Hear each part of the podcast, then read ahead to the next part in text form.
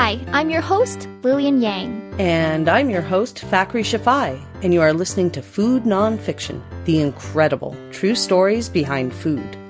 Today, we take you on a journey with us as we trace the origins of fondue. Searching for an origin story is not easy. Sometimes there are things named fondue that aren't really fondue as we know it, and there are other things that kind of sound like fondue, but you're not sure if it's close enough to really count. For example, early mention of something that sounds a bit like fondue was in Homer's Iliad, which is from somewhere between 700 to 800 BCE. The mention in the Iliad was of a goat's cheese, wine, and flour mixture, which was melted. So, to help us get on the right track, we called for help. My name is Belinda Hulin, actually Belinda Hulin Chrisman, but most of my food writing has been done under my maiden name. And uh, I've been a food writer, oh, for more years than I really want to talk about. Belinda wrote the Everything Fondue Party Book. So, you must know a lot about fondue. Can you tell us a little bit about where the idea of fondue came from? Cheese fondue, particularly, is traced back to Switzerland sometime around 1600. And like many amazing dishes, it started out as peasant food. The idea was that you might have a loaf of bread that's not quite as fresh as it was yesterday, but it's not bad. You can't afford to let it go to waste. You've got bits of cheese and other things in the larder and it's the dead of winter and you've got to find something to put together and so somewhere along the way somebody took the dried up ends of cheese and a little splash of wine or whatever they had on hand some herbs and melted it on the hearth and people took bread that was stale, which is now the perfect thing for dipping into melted cheese, and had a wonderful communal supper. So, according to Belinda, when fresh foods were limited during winter, people needed to find ways to use foods that were prepared during warmer months and had gotten stale, such as old cheese and bread. So they melted the cheese and dunked the stale bread in, which softened the bread. Okay, that makes a lot of sense. Fondue provided a warm meal, which could soften stale bread, and everyone could eat sharing one pot, all huddled around the fire together. Right, so that's a very possible origin story. Yes. What we do know for certain is that there was a cookbook in 1699 from Zurich about cooking cheese with wine. At this time, the term fondue, which is the French word for melted, was not yet applied to the dish that we know as fondue today. Back then, fondue was the name of a dish with eggs and cheese in it that is described as being sort of like a souffle. Over time, the melted cheese dish that we love just took over the name. But fondue didn't get popular just because it's delicious. It needed a catalyst to push it into the mainstream at the right time. Fast forward to World War I and the creation of what would eventually be called the Swiss Cheese Union. So, just curious, have you ever heard of the Swiss Cheese Union? The Swiss Cheese Union? Mm-hmm. No. I only ask because um, not too long ago, this podcast by NPR did a whole episode about the Swiss Cheese Union. I thought I'd ask. yes, you. I, I'm, I'm, I'm an NPR fan, but I, I must have missed that. There is an old episode of an NPR podcast that talked about the Swiss Cheese Union. They told the story of how the Swiss Cheese Union made fondue popular. So they were the catalyst. Let's start from the very beginning. According to Swiss Federal Archives, soon after the start of the First World War, the Association of Swiss Cheese Export Firms was founded to ensure stable sales of Swiss cheese in the face of the uncertainties of war. The association was given control of purchasing and exporting cheese, and were given the responsibility of calculating cheese quotas based on the cheese sales in the previous two years, so 1912 and 1913. The association was dissolved by the state after the war, but then the members founded a new, private cooperative, this time named the Cheese Union. So, what was the point of the new Swiss Cheese Union? Well, before World War I, the Swiss exported a lot of their cheese. After World War I, other countries in Europe had suffered greatly, so they weren't importing Swiss cheeses anymore. This meant that Swiss cheesemakers had a much more limited customer base. They had to sell within Switzerland. Instead of trying to beat out the competition for the smaller customer base, they basically formed a cartel. They controlled the amount of production, the price, and the distribution of cheese. Part of that control included supporting only a few types of cheese. Before the war, there were over a thousand types of Swiss cheese being made. But now we're really only familiar with Emmental and Gruyere. You know how when you draw cheese, you draw it like a triangle with holes in it? That's Emmental you're drawing. The Swiss Cheese Union had the goal of selling more cheese, both locally and abroad. What they needed was some awesome recipe that would use a lot of cheese. And of course, that awesome recipe was fondue. Fondue was the answer. So the Swiss Cheese Union marketed fondue like crazy. They used newspaper ads, brochures, film, radio, and television. Everyone knew the slogan for fondue. Fondue is good and get a gute Lune. In fact, this slogan became so well known that it was simplified to an acronym. Google. And of course, we know the result of all that fondue marketing. Fondue became super popular. You and I, we've both had fondue. We've all had fondue. Unless you're lactose intolerant, in which case you should take a Lactaid and try fondue. Americans got a taste of fondue in 1939 at the Swiss Pavilion of the World's Fair in New York, and again at the World's Fair in 1964, by which time it was better known in America. New York had a restaurant called Chalet Suisse, and the chef there took fondue to new heights. To be clear, we do mean Chalet Suisse, not the Canadian chain restaurant Swiss Chalet. No, no, no. This was a, a New York restaurant. I'm not sure when it closed. I think the chef's name was Conrad with a K. Egli, E G L I.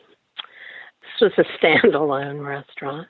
Yep, Conrad Egli, he was the chef and eventual owner of the restaurant. They started serving not just cheese fondue, but also what people refer to as fondue bourguignon, which is a fondue where the the liquid is oil or wine and you cook bits of meat in the, the pot.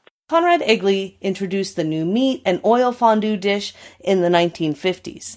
In the 1960s, he introduced chocolate fondue. The chef there decided that he was going to create a dessert fondue.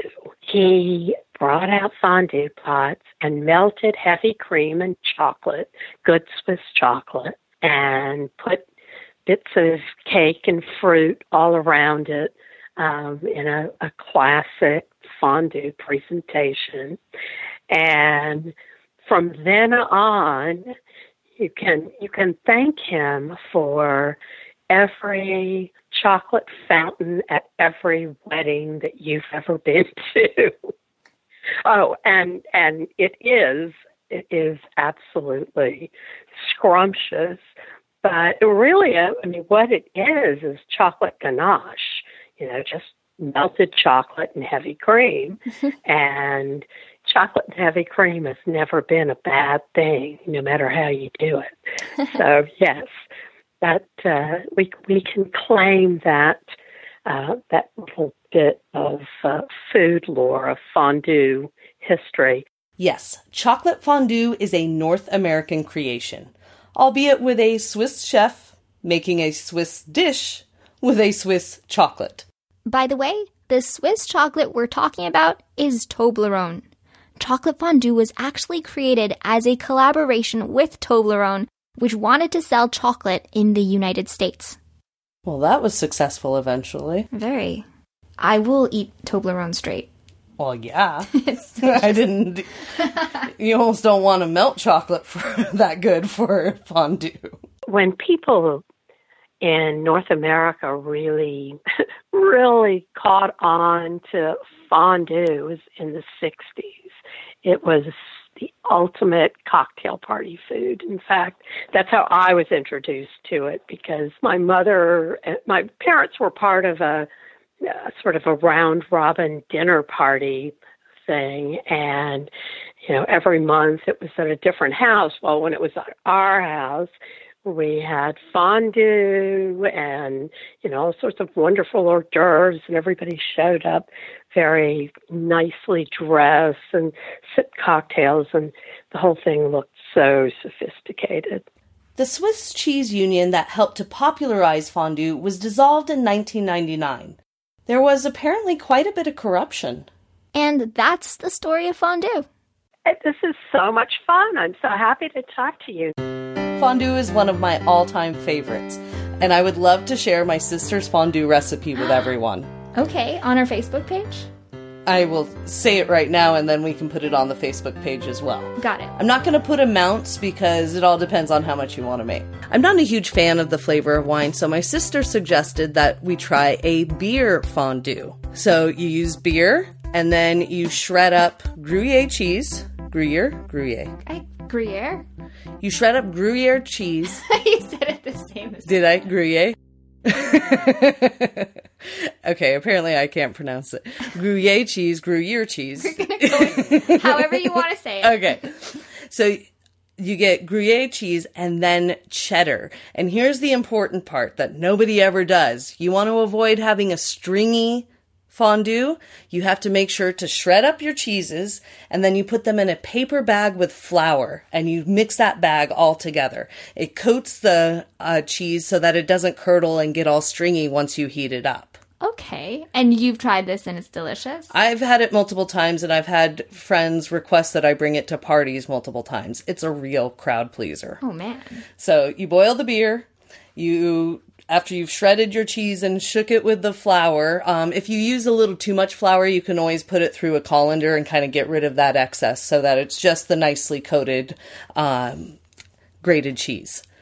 And then you put a little bit of sour cream into the fondue pot to once the beer is boiling it kind of thickens things and then you slowly add the cheese stirring it in and i usually like to add a little bit of fresh cracked pepper to the top I will say that while bread is everyone's favorite thing to serve with cheese fondue, I'm also a huge fan of serving it with Asian pears. A lot of people serve it with apples, but when I bring apples and Asian pears to a party to serve with my fondue, I always run out of the Asian pears first. So, if anybody ends up trying that recipe, please uh, take some photos and put it on our Facebook page. My sister will be happy to know that she's brought so many people so much joy with her wonderful beer cheddar fondue recipe. And I would like to see pictures of what this looks like. By the way, our German speakers for this episode are actually two friends of mine, Jan and Yoli, and they are from Germany. I'm really glad we didn't have to pronounce it ourselves. Yeah, definitely. That would have been brutal. Pretty sure we would have gotten some complaint emails. so, what's new, Fakhri? well, I am, as always, working on my thesis. I feel like it's the never-ending process, but I do have a good, a bit of good news. I received the Brain Mapping Institute's Scholar Award, so I have a fully funded postdoc when I move to Ontario in the fall or winter, depending on when this thesis is over. That is insanely cool. Yes, I'm really excited about it. Okay, I may not have award money, but I did just go to New Orleans. Ooh. For several days to spend time with my friend visiting Danny. Hey, Danny, I know you're listening to this in your car.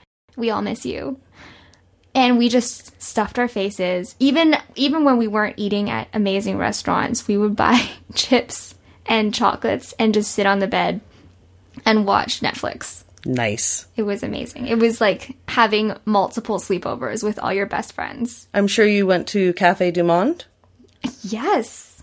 Yes, I multiple times we went to Cafe Du Monde for beignets. They're so good just a warning to any of our listeners that have never had one. A beignet is kind of like a fried donut. Well, donuts are fried, but it's like it is like it's like a donut without the hole in it, and instead of like any kind of icing, it's like powdered sugar. It is doused in powdered sugar. If you go to Cafe Du Monde, powdered sugar is all over the floor. Like it is everywhere. So, word to the wise, don't wear black if you're going to go to Cafe Du Monde and care about what you look like afterwards.